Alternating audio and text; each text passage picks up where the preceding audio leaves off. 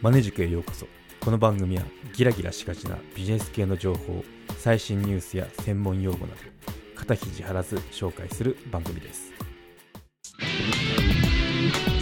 ポッドキャストの始め方音声コンテンツの作り方 Amazon Unlimited 会員であれば無料で読むことが可能ですのでチェックしてみてください。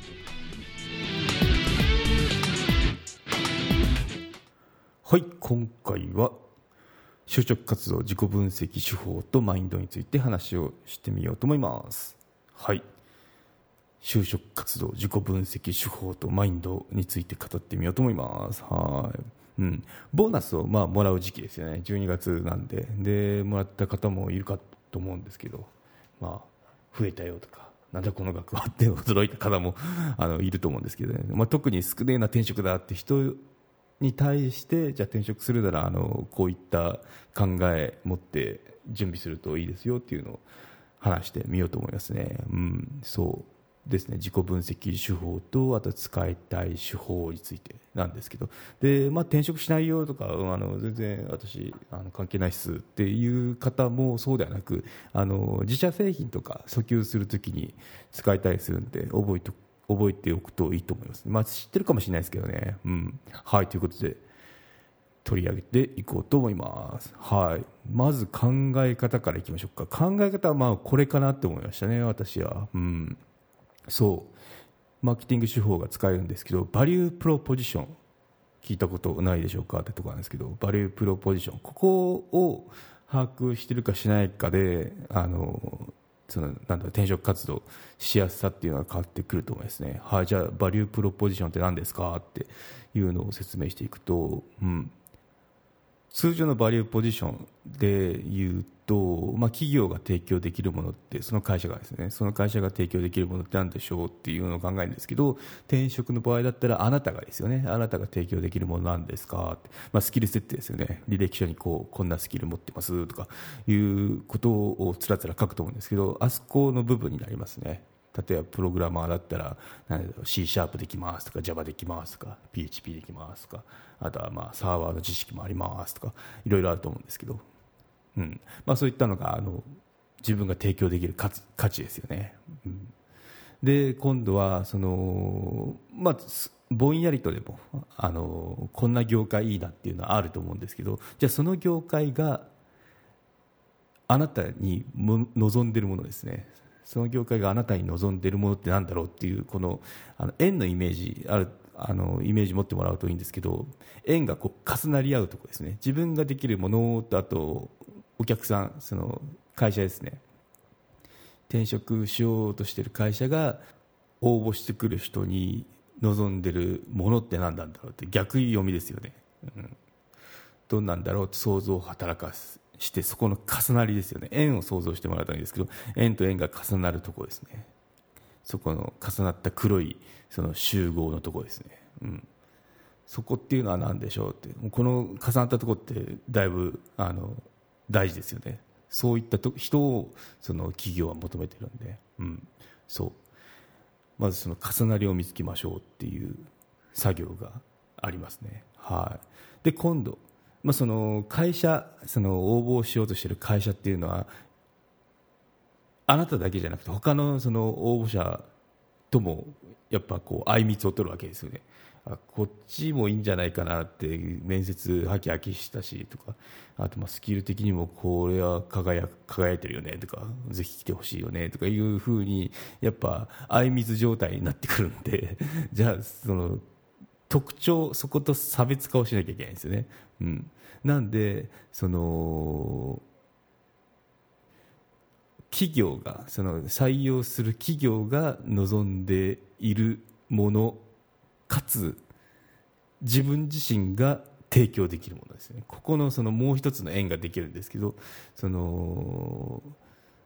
お客さんですね。お客さんってまあ企業なんですけどお客さんが欲しいと望みかつあなたが提供できるものって何ですか？あなただけが提供できるものがありますか？っていうところを見つけるとかなり強いですよね。イメージで言うと3つの円がこうベンツマークとかあと三菱さんのマークを想像してもらえばいいんですけど丸がこの三角になってるような状態。わかんないから丸があの上右左っていうふうに配置されててで、まあ、少し重なり合ってるイメージですね、うん、そこでその自分が提供できるもの企業が望んでいるものかつその自分が自分しか提供できないもの、まあ、強みですよね。っていうところが重なり合ってるとこっていうのが脳かな。脳をちゃんと把握していけば強いですよね。そこをこう重点的にアピールしていけばあの他のそのなんだろう先方にとって望んでる人だよねっていうことを分からすことができるだけではなくその他の応募者との差別化もできるんで強いですよね。うん、なんで、まあ、そういったところでこう客観的に自分って何できるんだろうってってあと自分のその他の人にはない強みってなんだろうっていうのをこう見てでかそれプラそれもしつつやっぱその相手あってこそのやつなんでその会社が望んでいる人物像に私はなってますかっていうチェックも入りますよね 自分自身で、うん、そういうふうにしてあのまずは把握してみるのが一番かなって思いますね、うん、そう。まあ、結構こういうことやってるとあのなんだろうボーナス少ねえなとか 最初は思ってたってもなんだろう会社の性格と自分の性格は似てるなとか思ってきたりするんですよね。じゃないとあのそもそも入れたり入れなかったりするんで、うん、意外とああなんだあのこんなクソ会社って思ったけどあの似てるのね俺らみたいな風に気づきがあったりするんですけどね、うん、まあたまにやるといいと思います。あの普通に満足してる人も。はい。ということで、まあ、ここで自分でしかできないものって何ですかっていうのが分かりますよね、この自分でしかっていうところはやっぱいいですよね。社内だってもそのこれってあの人に聞くといいよっていう風な人になってくるのでかけがえのない存在になってくるんですよね。入った後も、うん、なんでこれこのなんだろうトラブルだったらあいつに聞けばいいよとかいうのが出てくるのでいいですよね。重宝がられますんで、はい、ぜひともあの見つめ直してみてください、自分を。そこがまあ第一、第一歩ですよね、やっぱ。うん。はい。そうですね。じゃあそういう時にこういうツール使うといいよ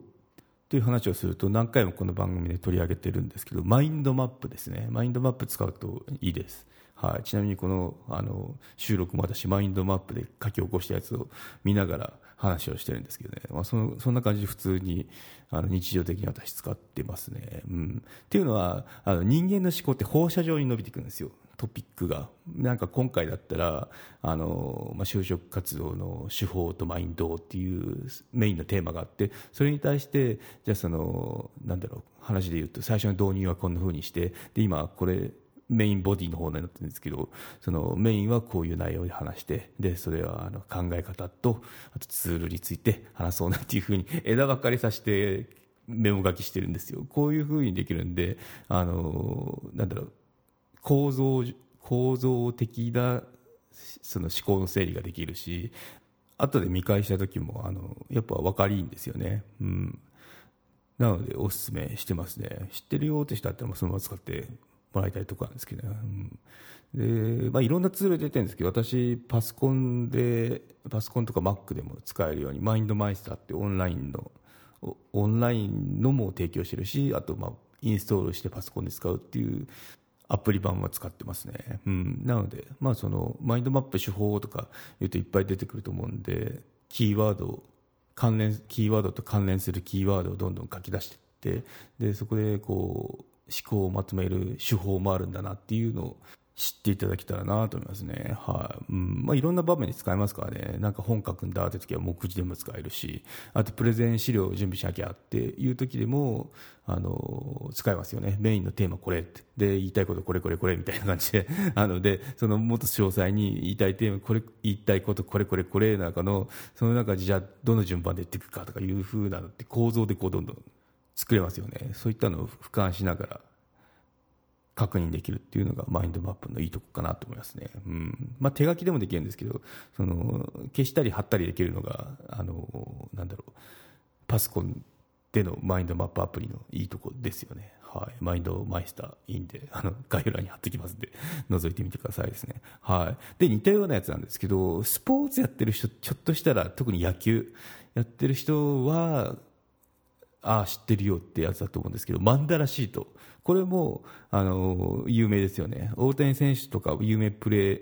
プレイヤーが使用している手法なんですけど、まあ、どういったやつかっていうと、中心に正方形のマスを9個書くんですよね。333ですね。で、真ん中にコアなトピックを記載しますと。なんだろう、メジャーに行くとか、野球選手だったら。そういうふうに書いて、じゃあその周りに、じゃあそれを達成するにはどうしたらいいかっていうのを、あの、その中心の周りに書いていくんですよね。9マス。9マスじゃ8マスかな。中心が1つ、あの、マス使ってるんで。で、そこに、その、その後に、その、最初に書いた9個のあの正方形あるじゃないですかその周囲にさらに9マス用意しますと同じ正方形をで囲みますと。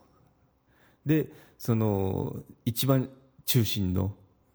マスに書いたそのメジャーに行くんだって。じゃあそれ達成するにはなんだろうゴミ拾うとかだったらそのゴミ拾うを中心にしてでそれをこうまた関連することを書いていくっていうな、まあ、手法としてはマインドマップと同じだなと私は思ったんですけどそういった手法もありますよってことで、うん、なのでマインドマップとマンダラシートっていうのを使って自己分析してみるといいと思いますどんなあの就職活動をしたいかっていうのが多分メインのトピックになってくると思うんですけどじゃそれにはまずスキルを洗い出すとかあとは、なんだろう、まあ、履歴書準備するっていうのも一つかもしれないですけどね。うん。っていうのに対して、じゃあ、スキルを洗い出すには何をすればいいかっていうのを中心にして、それに対して、今言ったそのマインドマップ使うとか、このマンダラシート自体ですとか いうのでもいいと思うんですけど、うん、そんな感じでこうどんどん整理していく思考を整理していくですよね、うん、で最後に出来上がった結構あのめんどくさいです。めんどくさい作業なんですよ。あの、9マスが、何個あったら、9マスが9マスあるのかな。うん。相当な数書かなきゃいけないですよね。パッて見ると、ああ、なんだ、こういうふうに表を作るのね、なんですけど、やってみると結構時間かかりますね。うん。普段は、あの、マインドマップ使ってる派なんですけど、あのマンダラシートの方が見返すときにすっきりするから特に就活なんかいいんじゃないかなと思いますね、うん、そうやっぱあのマインドマップごちゃーなるんで なんかどこに何書いたかってあの対策の時は分かんなくなっちゃうんですよねその一方そのママンダラシートの方はまあ書ける内容って結構限られてきますよね。マインドマップは無限大に書けますと。でマンデラシートっていうのは9マスかけ9なんで80詞書かなきゃいけないか。すごいですよね。そのくらい書かなきゃいけないんですけど逆を言うとマックスが決まってるっていうのがちょっといいですよね、うん、なので、うん、まあその適材適所かなって感じですねマインドマップでわー書いてでもうちょっとあの厳選したいなって時にマンダラシート使うっていうのがいいと思いますね。はい。書くこと自体でも結構1時間2時間かかるんじゃないかなと思いますね。うん、はい。ということで、知ってるよって方だったらいいんですけど、あ、そんなのあるのね、だったらぜひともやってみてくださいですね。はい。ということで、今回でまとめにいきましょう。就職活動、自己分析手法とマインドについて取り上げてみました。はい。あなたのバリュープロポジションは何ですか？思い浮かぶことをマインドマップでまとめてみてください。ということで今回は以上になりますはいということで今回は以上となりますよろしければ高評価コメントいただけたら励みになります番組の登録はまだの方はご登録もどうぞよろしくお願いいたします。メルマガもやってますのでご登録のほどどうぞよろしくお願いいたします。エピソードの概要要点をまとめてますのでサクッと情報のインプットに最適です。概要欄のリンクもしくはマネジク .com を訪れてバナーをクリックまたはメニューのメルマガをクリックして登録してください。はいということで今回は以上となります。ではまた。マネジク有料チャンネルのご案内をいたしますサブスク版チャンネルマネジクプレミアムを Apple Podcast で金曜に配信中。サブスク会員は今までの会員限定エピソード全てを聞くことができます。Windows の方も iTunes から聞くことができます。トライアル期間もあります。ご登録して応援いただけると励みになりますのでどうぞよろしくお願いいたします。